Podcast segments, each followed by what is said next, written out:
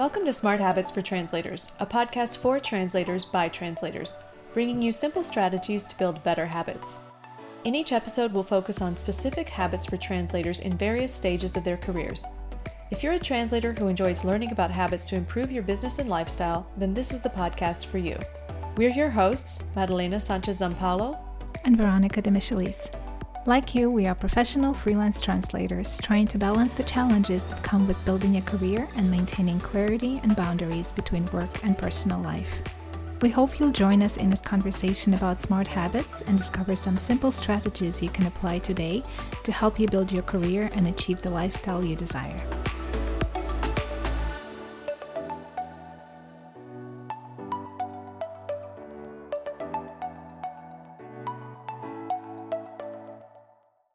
Welcome to Smart Habits for Translators. This is episode 40, and we're excited to welcome another special guest to the podcast to share a conversation with us about a topic we all deal with as freelancers.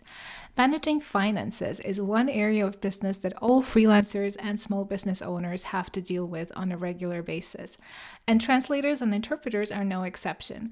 Owning a small business often means that you wear many hats, and let's face it, the role of CFO or Chief Financial Officer is one that a lot of us struggle with or even dread. We often hear colleagues ask questions about managing the financial side of their business and financial planning, and we're interested in these topics too. And because the financial side of a business is so vital to get right, it's always best to ask a professional.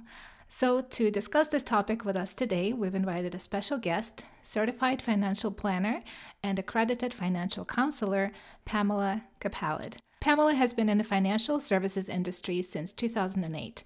She founded Brunch and Budget to help people who felt ashamed or embarrassed about money have a safe and friendly place to talk about it and make real financial progress. Her mission is to make financial planning as affordable as possible for the communities who need it most. She co hosts the Brunch and Budget podcast and co founded the Race and Wealth podcast network. She also runs a group financial planning program called See Change, specifically designed for people of color. Pam has been featured in the Washington Post, Teen Vogue, Huffington Post, Vice Magazine, and other places you've heard of. She was named in New York's magazine Best of New York 2019 and has brunched with over 400 people and counting. Welcome, Pamela. Thank you so much for having me. Yes, thanks for joining us, Pamela. We first heard about Brunch and Budget in your interview on the Deliberate Freelancer podcast in 2019. And we just really loved your company's mission and have also become fans of your own podcasts. Oh, uh, thank you. Yeah, they're really, really helpful, especially for word people like us. Um, we highly recommend the Brunch and Budget podcast and the Race and Wealth podcast to all of our listeners. We'll link to both of those in the show notes. So, we really wanted to bring a financial planning expert to the podcast, and we're thrilled to have you here. And we are looking forward to hearing all your tips. So, let's jump right in. Um, Pamela, could you tell us about your business? For example, what services do you offer? What kinds of clients do you work with? And how has your business evolved over time?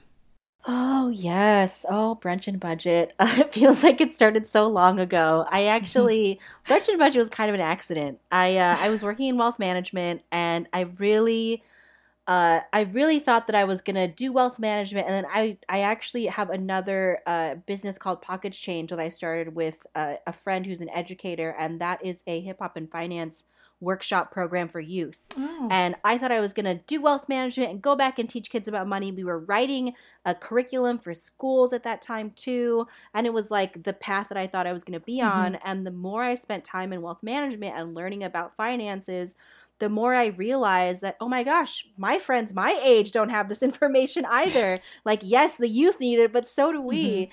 And uh, I found this out because uh, my friends found out that I worked in finance and they would just come up to me and ask questions about, like, what's an IRA? How do I check my credit score? Like, I've never budgeted before. They would like confess these things to me, right? Mm-hmm. At like parties.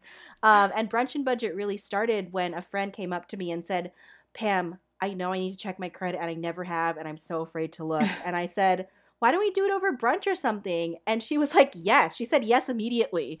And I it that was the moment where I felt like I was onto something. And as I started to literally like have meals with people and break bread with people and have them talk about their finances with me and share these financial fears and shame and embarrassment they had around money um it the the fact that we were able to do it over a meal really allowed us to like have these deeper conversations and find common ground Mm. and that's really what the genesis of brunch and budget is and that that feeling and that ethos is something that i took with me in terms of building out the business and so the other thing that i realized after having these brunches was that people were really excited after the brunch and i would send them a long list of follow-up and to-do items Mhm. and i'd check in with them a couple months later and they were like oh, I didn't actually do anything. Or they wouldn't respond to me at all because they were just like embarrassed that like they didn't do anything after our brunch. Mhm. And I realized that the next step was to actually help people implement all this advice, right? You hear financial advice all the time, and even when it's personalized to you and it's something that is customized for you, you go and try to open an IRA and you get to that weird question that you don't know how to answer, and you're like, oh God, I'll just do this tomorrow. Yeah. And then you never do it again, Mhm, right? Yeah.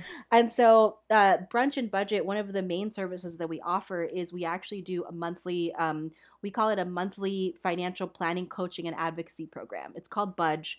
And uh, we actually put together a financial plan for clients and meet with them every single month to actually help them implement everything. And that includes helping them open IRAs. I've called student loan servicers and collections agencies.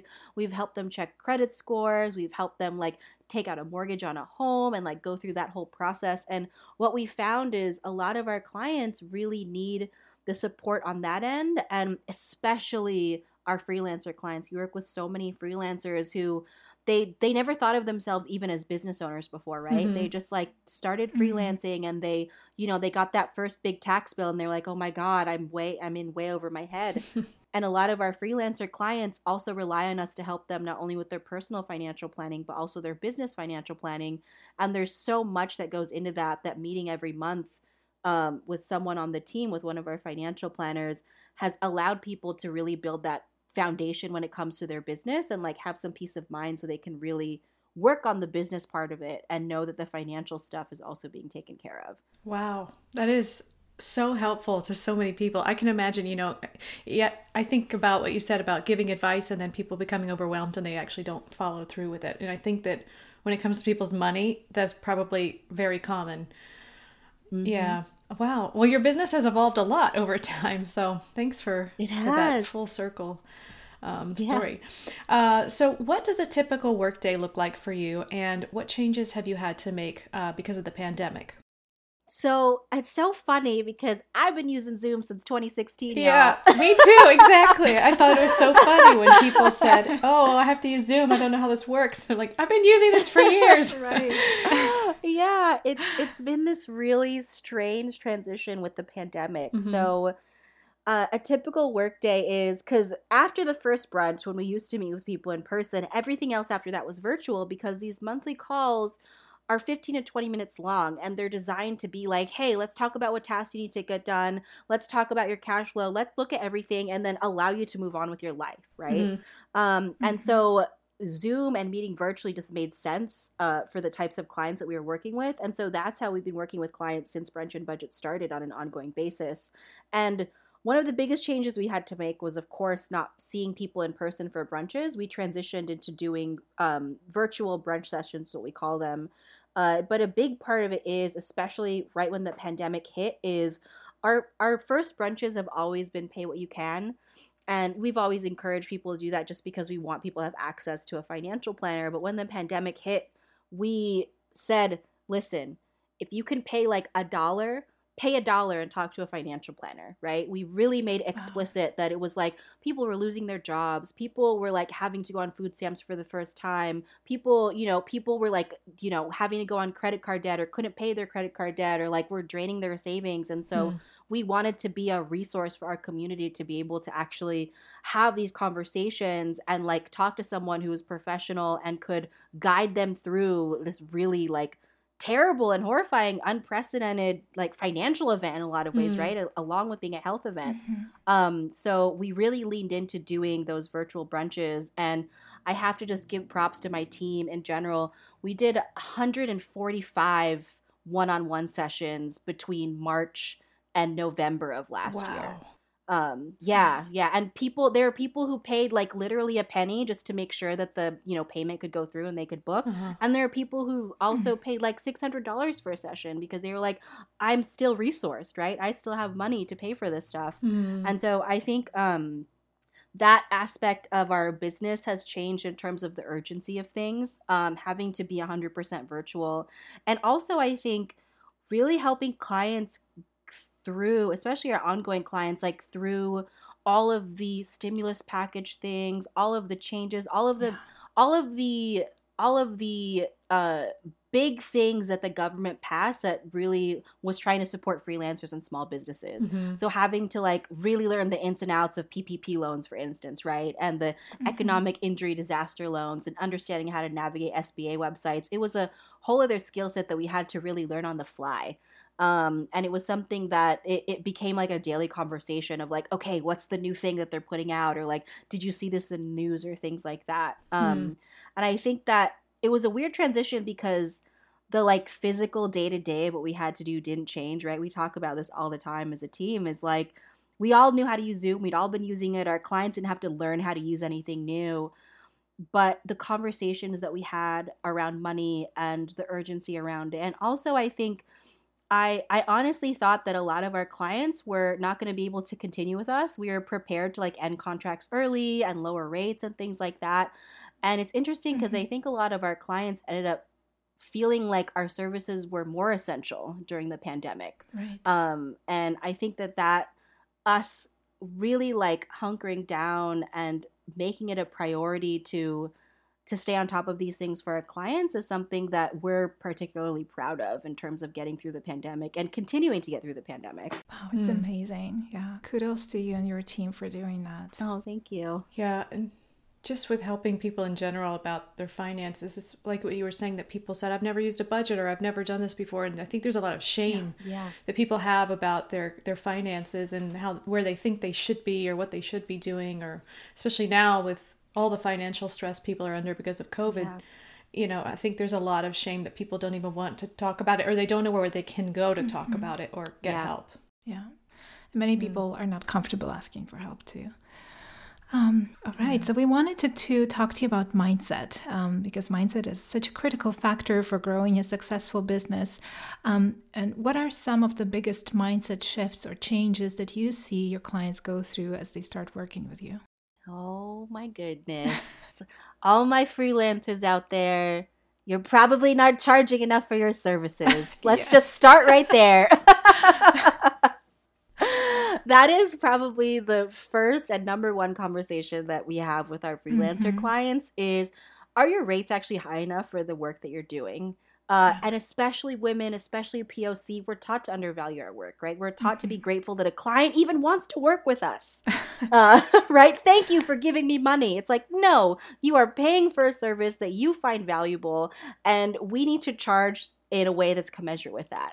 And Mhm. so that is a really, that is one of the biggest mindset shifts, in particular for freelancers that we spend time talking about. And the way that we do that is we actually go through 12 month cash flow projections with them. With all of our freelancer clients, we project out what they anticipate their year is going to look like. And what's Mhm. great about that is one, they're able to see where the peaks and valleys of their income are throughout the year. Right. And that not only allows them to say, oh, let me market more during this time, or oh, let me take a vacation during this time, right? But it also Mhm. allows them to see what it could look like if they increase their rate just by a little bit. What would it look like if they doubled their rate? What would it look like Mhm. if, you know, they just one and a half times their rate? And to be able to play around with those numbers and look at one, how much less work they'd have to do, how many less clients they would have to take on, and how much more time they could potentially have off is is like when you see those numbers and you see all of that play out throughout the year, um, then it starts to change how you think about your work and how you value your work. Because the other side of it is when you're a freelancer, you are not getting paid for every hour that you work. You're only getting paid for the hours that you're in front of clients, right? You're not getting paid for those Yeah. hours that you market to clients, that you go back and forth with clients, that you send the invoice, that you set up your accounting, right? That you you know, all of these other things that you have to do to run the business need to be built into your hourly rate because you're not getting Mm-hmm. paid 40 hours a week. You're getting paid for literally the hours that you're working when you're a freelancer. And I think Right. understanding that and recognizing that is like such a huge mindset shift for a lot of freelancers. I think that the other thing to really think about um, as a freelancer, and I have clients who thought they wanted to freelance and they went through and they're like, I don't actually want to do this. And that's the other thing is like, Yeah. it's okay if you try it and you're like, this is actually Right. not for me. I want to go work for Mm. someone. I want them to take care of all the business stuff. I just want to be able to do the work that I want to do and go home, right?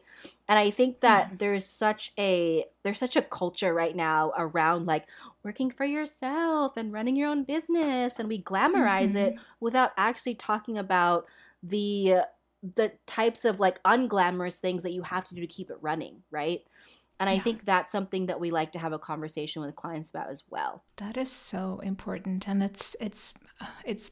I'm sure it's a pain, painful lesson, but it's such a valuable lesson to to learn and such valuable exercise to go through. And even if you have to admit that you know freelancing is not for Yeah. you, you have learned all these things in a process, and you have made a decision. Well, and there's relief around that too, right? You're like, oh my God, someone told me that I should be freelancing. I could make so much more money. My friend who's doing Uh-huh. the same thing is making more money. And it's like, because they enjoy freelancing, and it's okay if you don't. There's lots of ways Yeah. to make money. The other myth that I feel like I hear a lot about when it comes to freelancing and having your own business is that as an employee, your income is limited, but as a business owner, your mm. income is limitless. And I'm like, what? That's totally fake and made up. That's not true. Your income is still limited to your own capacity and your capacity of your team, right? Mhm. And I think that's the other side of it is, you know, we're told that the other side of the rainbow is being a business owner and being a freelancer, when the reality is like there's lots of ways to make money on both sides of it. Mm, right. So you've named a few, but what are some um, other common mistakes that you see freelancers making when it comes to financial habits? Um, and what tips do you have on how to avoid them? Yes, the first thing that comes to mind is taxes.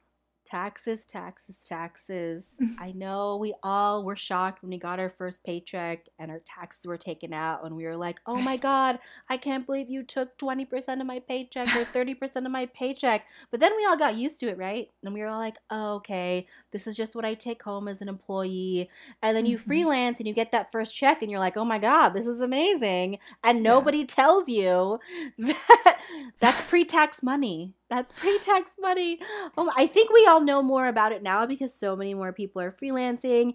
And then we Mhm. have the like the Uber, Lyft, Instacart, DoorDash, those monoliths that are just taking advantage of gig economy workers, right? So I think a lot more people are like theoretically aware of taxes when it comes to freelancing and getting paid in pre-tax dollars and getting 1099s and things like that. But the habit of actually setting aside the money for taxes feels a lot more painful when you're a freelancer, right? You look at that Mhm. thousand dollar check and you're like, you want me to put three hundred dollars of that away and give it to Mhm. give it to the IRS? Like that's what it is. It's way easier when you just don't even see it at all. And I think that that's one of the big habits that I encourage freelancers to do. And when we are diligent with our clients about it, we're like, open a tax savings account. It can be tied to your business checking account, whatever is easiest for you. Open that tax savings account every time you get a check. Once a week, once a month, whatever rhythm makes sense for you, set aside 25 to 30% of that into that tax savings account, pay quarterly taxes, and by the time tax season comes around, you're done with taxes right? Mhm. You did it already. You saved all the money. You paid the quarterly taxes. I think getting the system in place where it where you don't have to think about taxes anymore is probably one of the number one things that will give you relief as a freelancer. Um, the other thing when it comes to freelancing is I definitely have plenty of freelance clients who have been freelancing for like seven years, eight years, 10 years, 15 years, and have never separated their business and personal expenses. For whatever Yeah. reason i've had accounts whose clients have who whose accountants have told them they don't have to do that and i'm like excuse me? I know. Right? You're like oh the pain. And again the the thing about free if we want to go back to the mindset shift thing a lot of freelancers, we're not taught to think of ourselves as business owners too, Hmm. right? We're like, Mhm. oh, this is just money that I'm making. And it's like as if I was an employee without really. And then you learn the hard way all of these things that you also have to take care of. And I think when you separate your business spending from your personal spending and you come up with a system for that, that's like the next layer of you being able Mhm. to feel relief as a freelancer and like really getting all of that done. And so having a separate account, especially if you're new to freelancing, it could feel a little cumbersome to open a business checking account, right? You file, you have to file a business entity and get a tax ID and all of that stuff. The reality is, especially if you're new to it, you can just have a separate checking account that's also a personal account that holds all of your business income and Mhm. uh, is the account that you spend all of your business expenses out of. This is really all about physically separating the money and physically separating the expenses. It doesn't matter if you have a business entity yet. It doesn't matter if you ever form a business entity. What matters is that you physically separate it in some way. And that is one of those habits, especially if you have to unlearn it, that can feel very hard to get into. Um, and so, one easy way to potentially start is to have a credit card that you don't use very much and use that as your business credit card, right? All of your business Mm. expenses come out of there and that card gets paid out of your business checking account. And so Mhm. that way, especially if you're used to using credit cards, it's an easy way to do that and make sure that your business expenses are still getting taken care of uh, without necessarily having to open a business account right away and still like knowing that things are separated in some way. Because also, come tax time, you're not spending three days putting together all of your books for your accountant to do, right? Yeah. Um, That's and then true. the other thing is, as a freelancer, uh, the other financial habit that I want to mention is really like trying to do everything yourself. Like, Mhm. no, you do not have to do your own taxes as a freelancer. Please don't do your own taxes as a freelancer. It's not as easy as W 2. You're going to miss deductions. Your accountant is going to ask you questions that you wouldn't have known to ask yourself.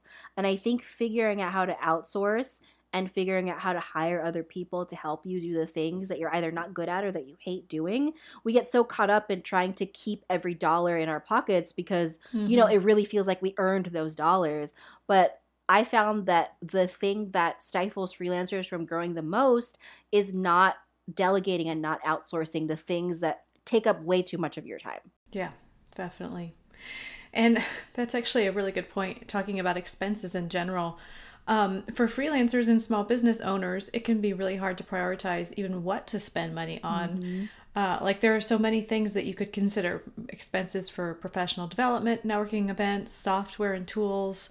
And that's just a few of the items. And taxes, of course, is another area, um, you know, that you have to put money aside. So, what tips do you have uh, for freelancers on responsible spending? Yeah, I want to go back to that cash flow projection uh, sheet that I talked about and just like projecting out your expenses over 12 months. I don't care what spreadsheet you use, but the value of projecting out your income over 12 months is you can also project out your expenses over 12 months Mm. because if you only project out your income and you don't project out your expenses, you're missing half the story, right? And then you think you can do all of these things because you see that income number and you find out at the end of the year that you're like, holy crap, I like I wasn't able to like actually like have the lifestyle that I wanted. And I think Mhm. that um, when it comes to things like professional development, networking, you know, that software that you have to have. I remember pre-pandemic times when I first put together my cash flow, I really, really, really wanted to rent a co-working space. I was like, oh my God, that's what freelancers do. We like go to a co-working space, we mingle with other freelancers, we like, you know, we have happy hours and all this stuff, just like work, but it's my choice, right? Um, Mhm. and I projected the co-working space cost into my first cash flow projections that I did, and I saw the numbers and I was like, oh no, I can't actually afford this. Like as soon as I took the co-working space costs out, the numbers actually worked and I was going to break even that first year with the cash flow projections. And if I hadn't done those projections, because emotionally, I still wanted that co-working space. Even after I saw the numbers, I was just like, Mm. maybe I'll wait to get one next year, right? Mhm. Um, but seeing those numbers helped me make a different decision because I was like, okay. And even if you decide to make that decision anyway, you have the full picture in front of you. And I think that's the best way to really prioritize what to spend money on is one, project it out, see the numbers, and also if it does put you in the red a little bit, like what is the value that you anticipate that you're going to get from it? Whether it's monetary, whether it's building your network, whether it's like, you know, having these connections, whether it's being able to scale differently or better because of a certain software, whatever it is, like I want you to actually make that decision having the numbers in front of you and not basing it on emotion because that's the hardest thing as a business owner is you're going to feel so much more emotional about every decision that you make because it's it's your business, right? It's your baby. And so mm-hmm. if you can figure out how to take away some of that emotion by putting it down on paper and looking at what the numbers tell you, I think that's the number way one one way to really prioritize how to spend your money as a business owner. Yeah, for sure. And and it's hard to sit down and do that, but it's, you know, it's the big picture situation. And um, speaking of big pictures, a lot of freelancers struggle with looking at the big picture, um, and it can be difficult to do that when you're kind of in the frame of mind of you know just putting out fires all the time. Um, so, do you have any tips and strategies on how to save for big ticket items like expensive conferences, courses, planning for retirement, mm. or you know, mm. there's lots of other things I'm sure. Yeah, the thing, oh, the putting out fires thing. Ooh, that's so real. that's how it always feels, especially when you're like in the rhythm of freelancing, right? And you're yeah. like, mm-hmm. I have these clients that I'm working on now. I have these clients that I'm sunsetting out. I have these new clients that I'm trying to onboard. I have these prospects that I'm trying to become clients. All of these things you're like thinking about, and at the same time, you're trying to run your business. And it can be difficult to step away from it and work on the business. I, I didn't make that up. Plenty of people say that mm-hmm. you spend so much time working in your business that you don't have time to work on your business. And I think that the thing to really think about, and you know, we do this with our team, is we have quarterly team meetings that are like two hour blocks where we actually talk about the business. And if you can do that for yourself and you block out and i i suggest doing it every quarter because that's a long enough amount of time where you still have time to like you know live your life and run your business. Mm-hmm. but also it's a short amount enough of time that you don't turn around and you're like where did the year go? Um, so to go on like quarterly financial dates with yourself and really look back at the year so this is a good time to review your cash flow and compare what actually came into your cash flow projections. And then look at what you look at what happened and review it and analyze it and think about like oh if i had this software if i went to this conference if i took this course could the next quarter be different? Mm-hmm. would the next quarter look different? Would the next year look different if i took the time to do this now? And then because you're looking at every quarter you're able to budget in not only the money but also the time like the things you describe take time, right? Going to a conference, taking a course, that's not just like money out of your business, that's time out of your business. Right. And so figuring out what that will cost you in terms of time and money, I think is going to be really important. And to be able to future project like that, this is why these quarterly financial dates are so important. Mm-hmm. Um, when it comes to things like planning for retirement, uh, this is this is oh my gosh, this is the evolution of like labor and work, I feel like, right? it's like first it was social security and then companies gave you pensions and then they switched to 401ks and they're like, you should work for yourself. Now you have to figure out your own retirement. yeah. Yeah. yeah, and planning for retirement as a freelancer, especially because you're putting out those fires and you're just so in your business every day, can feel like the last thing on your mind. Mm-hmm. One of the nice things, though, as a freelancer is you only really have to think about it once a year. Um, you can set aside money for retirement regularly, but for the most part, um, I would recommend, especially if you're a solo freelancer, to look into what's called a SEP IRA. SEP, Simplified Employer Pension, is what it stands for. And basically, it allows you to set aside uh, up to 25% of your income as a freelancer. And this is your net income, so your accountant is going to help you calculate what this actual amount is for retirement into the SEP IRA, and you get a tax deduction on every dollar that you put in there. So basically, mm. for every dollar that you put in, you get like twenty dollars off. Wow. So just to give you an idea, yeah, I, I, I when I contributed to my SEP IRA, I put in eleven thousand two hundred and fifty dollars, and it took twenty eight hundred dollars off my tax bill, like right off wow. the bat. Uh, yeah, it's it's great, and it's you giving money to yourself. And on the other side of that, of course, is you can't take out the money till you're 59 and a half. So mm-hmm. be careful with what dollars you do put into your SEP IRA that they don't actually need to go back into the business. And then mm-hmm. also, uh, when you do take the money out, that's when you're taxed. So you get the tax deduction now with a SEP IRA, and then you're taxed later when you actually withdraw the money. Um, but all of that money is growing in an investment account because an IRA is an individual retirement account, which is invested in the stock market. So you're able to actually have that money grow. So by the time you take it out for retirement, that account has grown over 10, 15, 20 years. Um, and that's why you can't touch it till you're 59 and a half because they're like, no, we want you to leave the money in there, right? This is for mm-hmm. future, future you. Mm-hmm. Um, and so that's a really good way to just start thinking about it. And what's great, again, is like, you can only calculate your SEP IRA once you know what your income has been for the year. So really you only have to think about retirement once a year and then you put that lump sum in and then you can move on. The key is to save the lump sum. Yeah. yes, save the lump sum. If you want, you can have your tax savings account put aside like 35 or 40%. percent mm hmm And then your tax savings account can also be your retirement savings account. Oh, that's a good tip. Yeah. Um, so you mentioned, um, you know, outsourcing and getting he- people to help you with, with certain tasks earlier. Um, and we wanted to ask you uh, what are some questions that freelancers should ask when they're looking for a financial planner? The main thing I would ask is Have you worked with freelancers before? Mm-hmm. There are plenty of financial planners who have never worked with freelancers or business owners and don't really have any experience doing that. Uh, and so they're not really going to know the ins and outs of how to advise you on how to structure your business. They're also not necessarily going to be focused on you putting money back into your business or mm-hmm. advise you on how and when to do that. And so, really working with a financial planner who works with freelancers regularly is probably the most important thing when talking to a financial planner.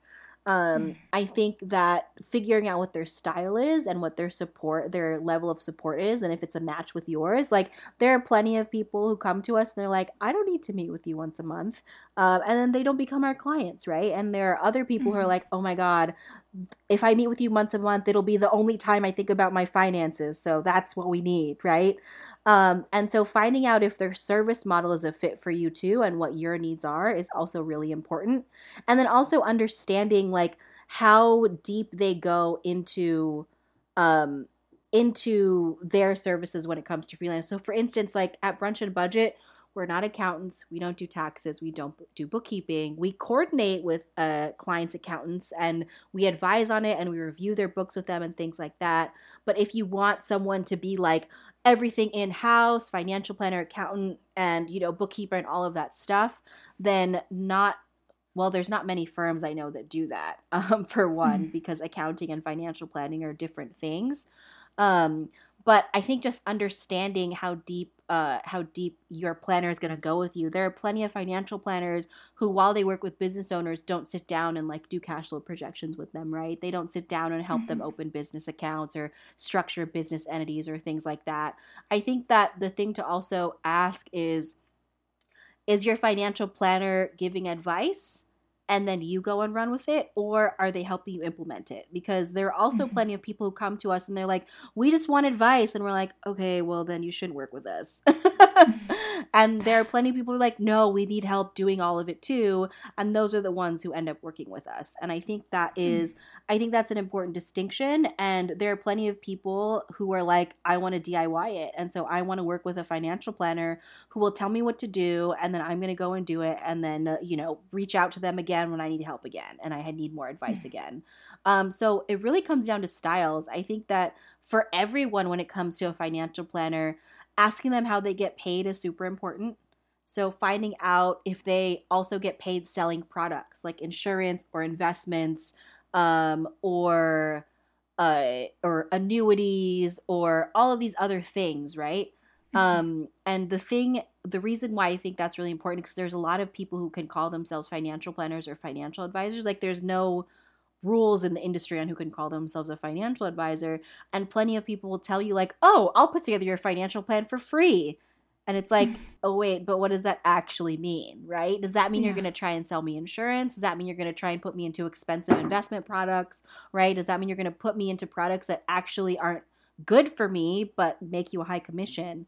Um, mm-hmm. And so I think it's important. One of the terms in financial planning to look for is fee only. So if you want a financial planner who doesn't sell products, then fee only is the term that the industry uses when looking for a financial planner. So that's another thing to ask for, no matter what your industry or whether you're a freelancer or an employee. Oh, great tips. Thank you. What we like to ask our guests all the time is um, something that has to do with uh, drawing boundaries between your work and your personal life. And it can be really hard to do when you love what you do and you're committed to growing your business. Um, sometimes work can start you know affecting your personal life and and, and creeping into other areas of your life. Uh, and especially when you work from home like many of us do these days. So how do you try to protect the boundaries between your work and personal life? Oh my gosh. I don't know. I started seeing a therapist. Mm-hmm. me and my therapist talk about this all the mm-hmm. time. It's so hard, especially as a business owner, right? Mm-hmm. Um, and I love the term that you have work life clarity versus work life balance because I think the reality is when you're a business owner, you don't get to turn it off when you go home, mm-hmm. right? You don't get to turn it off when you shut off your computer or you like close your emails or whatever it is because even when you technically shut it off, your mind is still going. You're like going to bed thinking about your business, and that's just the reality of it. And I think coming to terms with that is one something that I am learning how to do personally hmm. still, even like six years into this. Um, and the other thing is figuring out how to create boundaries that work for you. So, for instance, like I've experimented with my schedule a lot and have um and have come to realize that I only want to see clients on certain days and during certain parts of the mm-hmm. day. So I'm very deliberate about when um, when clients can schedule meetings with mm. me, right? And then that way there are not so many exceptions to the rule. And I'm not like worried about meeting with a client at 9 a.m. and then also having to meet with a client at 5 p.m., which is how I used to do it, right? It was like, oh, my schedule is technically open, so here you go. Um, so limiting the time that you actually spend on meetings and seeing clients, if that's something that's part of your work, is really important. And then the other side of it is so I just had a son in 2019 mm. and he's a year and a half now, almost a year and a half. And that also changed everything for me in terms of figuring out how to actually find time to spend with him. So I decided this year that I'm taking Wednesdays oh, off. Oh, great. I love I'm it. just like Wednesday. I read an article saying if you really want to feel like you have a break, take Wednesday yeah. off mm. because then there's always no more than two days to go. Oh, right? that's smart. Um, that helps. yeah, I and I it's it has been like ups and downs, and sometimes I have a meeting or a workshop that's booked because it was booked before I made the mm-hmm. decision, or I was like, okay, I'm making an exception or whatever it is. But for the most part, um, I have that day blocked off. My team knows it's blocked off. And what's great about it is the client can email me on Tuesday and I'll get back to them on Thursday, yeah. right? Instead of like trying to take a Friday mm-hmm. off and a client gets back to you on emails you on Thursday and you're like, "Oh shit, I better get back to them on Friday or they mm-hmm. won't hear from me mm-hmm. for 4 days," oh, yeah. right? Um and so I think that is something that personally has started working for me. I'm I started at the beginning of the year and I'm really just starting to feel the positive effects of it. At first, truly and honestly, it was very uncomfortable for me to be like, I'm just not, I'm just gonna try and not work today because that's not weird, right? um, so, I I really encourage people to experiment with what work life clarity means for them and what it can look like for them practically because I've I've been experimenting for the last 6 years on what that means for me, right? Um, and I think too the other side of it is like figuring out how to deal with like the days where you know you're just going to be tired, mm. right? When you look at the next day and you look at the schedule and you're like, oh my God, it's going to be a long day. Yeah. And I'm probably not going to be able to sleep tonight because I'm thinking about how much of a long day it is mm-hmm. tomorrow. Mm-hmm. and knowing that, like, that's like part of it too, right? And maybe you'll get better the next time it's a long day. And maybe the next time it's a long day, you'll be able to like have a full night's sleep or whatever. Um, and I'm just talking about me, but this is like this is like a habit that I've noticed on the other side of it when I have those kinds of days. And I think kind of recognizing that and naming it and understanding how how it makes you feel is also really important to think about as a freelancer too. Mm, Very helpful. Yeah. And those are some good ways to think about work life clarity because, you know, they can also shift as your lifestyle shifts and things change in your business or your home or whatever. So I think that's really cool that mm-hmm. you you mentioned that. And that's a, actually another term we got from um, Melanie Padgett Powers uh, from the Deliberate Freelancer. And we love to share that one. And it's definitely resonated with our listeners. Uh, but I love the idea of taking off on a Wednesday. We have a colleague who also was with us on the podcast, Matt Baird, and he takes off on Fridays. But he, I mean, he set himself up for it. He let all his clients know ahead of time, and he really went for it. And mm. he's he said, so not every single Friday, but most Fridays, and I I admire that a lot. Love it. Yeah. So finally, Pamela, what are some smart habits that have been crucial in your career? And you've shared a lot already with us. Oh my gosh. Um yeah, smart habits have been crucial in my career. I'm trying to think if there's anything that I haven't shared with you yet. Um, I think that the the thing I really want to emphasize is figuring mm. out how mm. to make time to work on your business. I know we talked about it already, but it's something that it can really get lost in the shuffle. And there have been years where I didn't yeah. do that right? Where I didn't goal set at the beginning of the year and I didn't plan out what was going to happen and I didn't go on those quarterly dates with myself. And those were harder years. You know, those were like way more difficult. I had the year felt cloudier, if that makes sense. And I think that giving mm-hmm. yourself the time to do that um, is going to be really important, especially if you find yourself feeling cloudy or you're like, I feel like I'm stuck where I am and I don't know how to grow or I don't know what direction I need to go in next or I don't know what I want, right? And I think that's one really important thing that I've made sure to prioritize, not only for myself, but also now for the team that we have. Um, the other thing is, I have really, really worked hard to keep the business and personal finances separate um, because the first year that I started doing brunch and budget, I didn't take my own advice.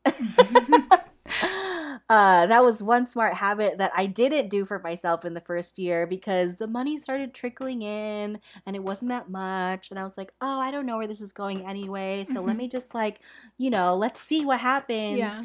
And then all of a sudden, like, I looked back and I was like, oh my God, how did this happen? When did I start making this money? How much of this money is money that I made? Like, how much of it came from my savings? I don't know. Mm-hmm. And so, after that first year, that was something that I really just like buckled down on and really said, like, nope, have to separate it, have to hire an accountant, like, have to hire a bookkeeper as soon as it makes sense. Like, all of those things that I think, um, that really helped me at least financially separate my business from my personal life really made it so that I didn't mm-hmm. also feel so lost in my business. Mm-hmm. Yeah, that's incredibly important. Thank you so much for these great tips, Pam. Um, it's yeah. it's been a joy uh, talking to you, and you shared such clear, actionable advice that um, and great reminders for all of us like um, you know to to take your business seriously and to put in the effort and the time and um, and and make some decisions even even if they're hard you know and um, i think one one uh, about outsourcing and getting help and prioritizing the time on your business um, can be can be a tough one to to really implement and, and follow through mm-hmm. on but it's really important um, so before we wrap up, we'd love to um, ask you to join us for a special segment that we've dubbed our guests' favorites. Yeah. Uh, we'd like to ask our guests to share something about a favorite book, or tool, or resource. So is there anything you'd like to recommend? Yes. So I haven't finished this book yet, but it's quickly become one of my favorites. It's called Emergent Strategy by Adrienne Maree Brown. Mm-hmm. And the the basic premise of the book is small is all. And I think that there's also this weird pressure as business owners and freelancers to like grow super big and always yeah. be scaling and always yeah. be like expanding, right?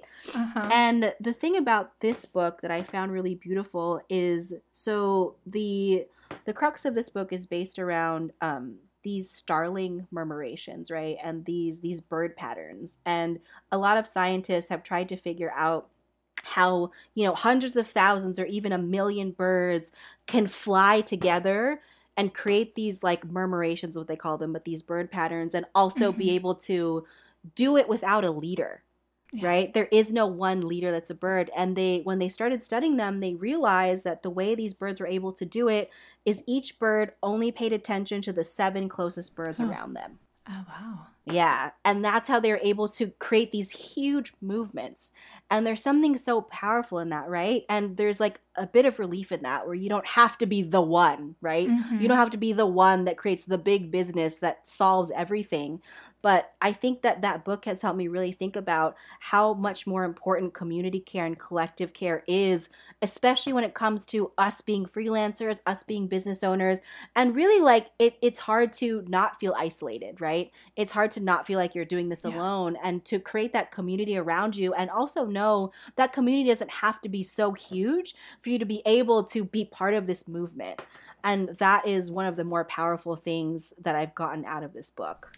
It's fascinating. Yeah. It reminds me of um, what is it called? The Company of One. That book.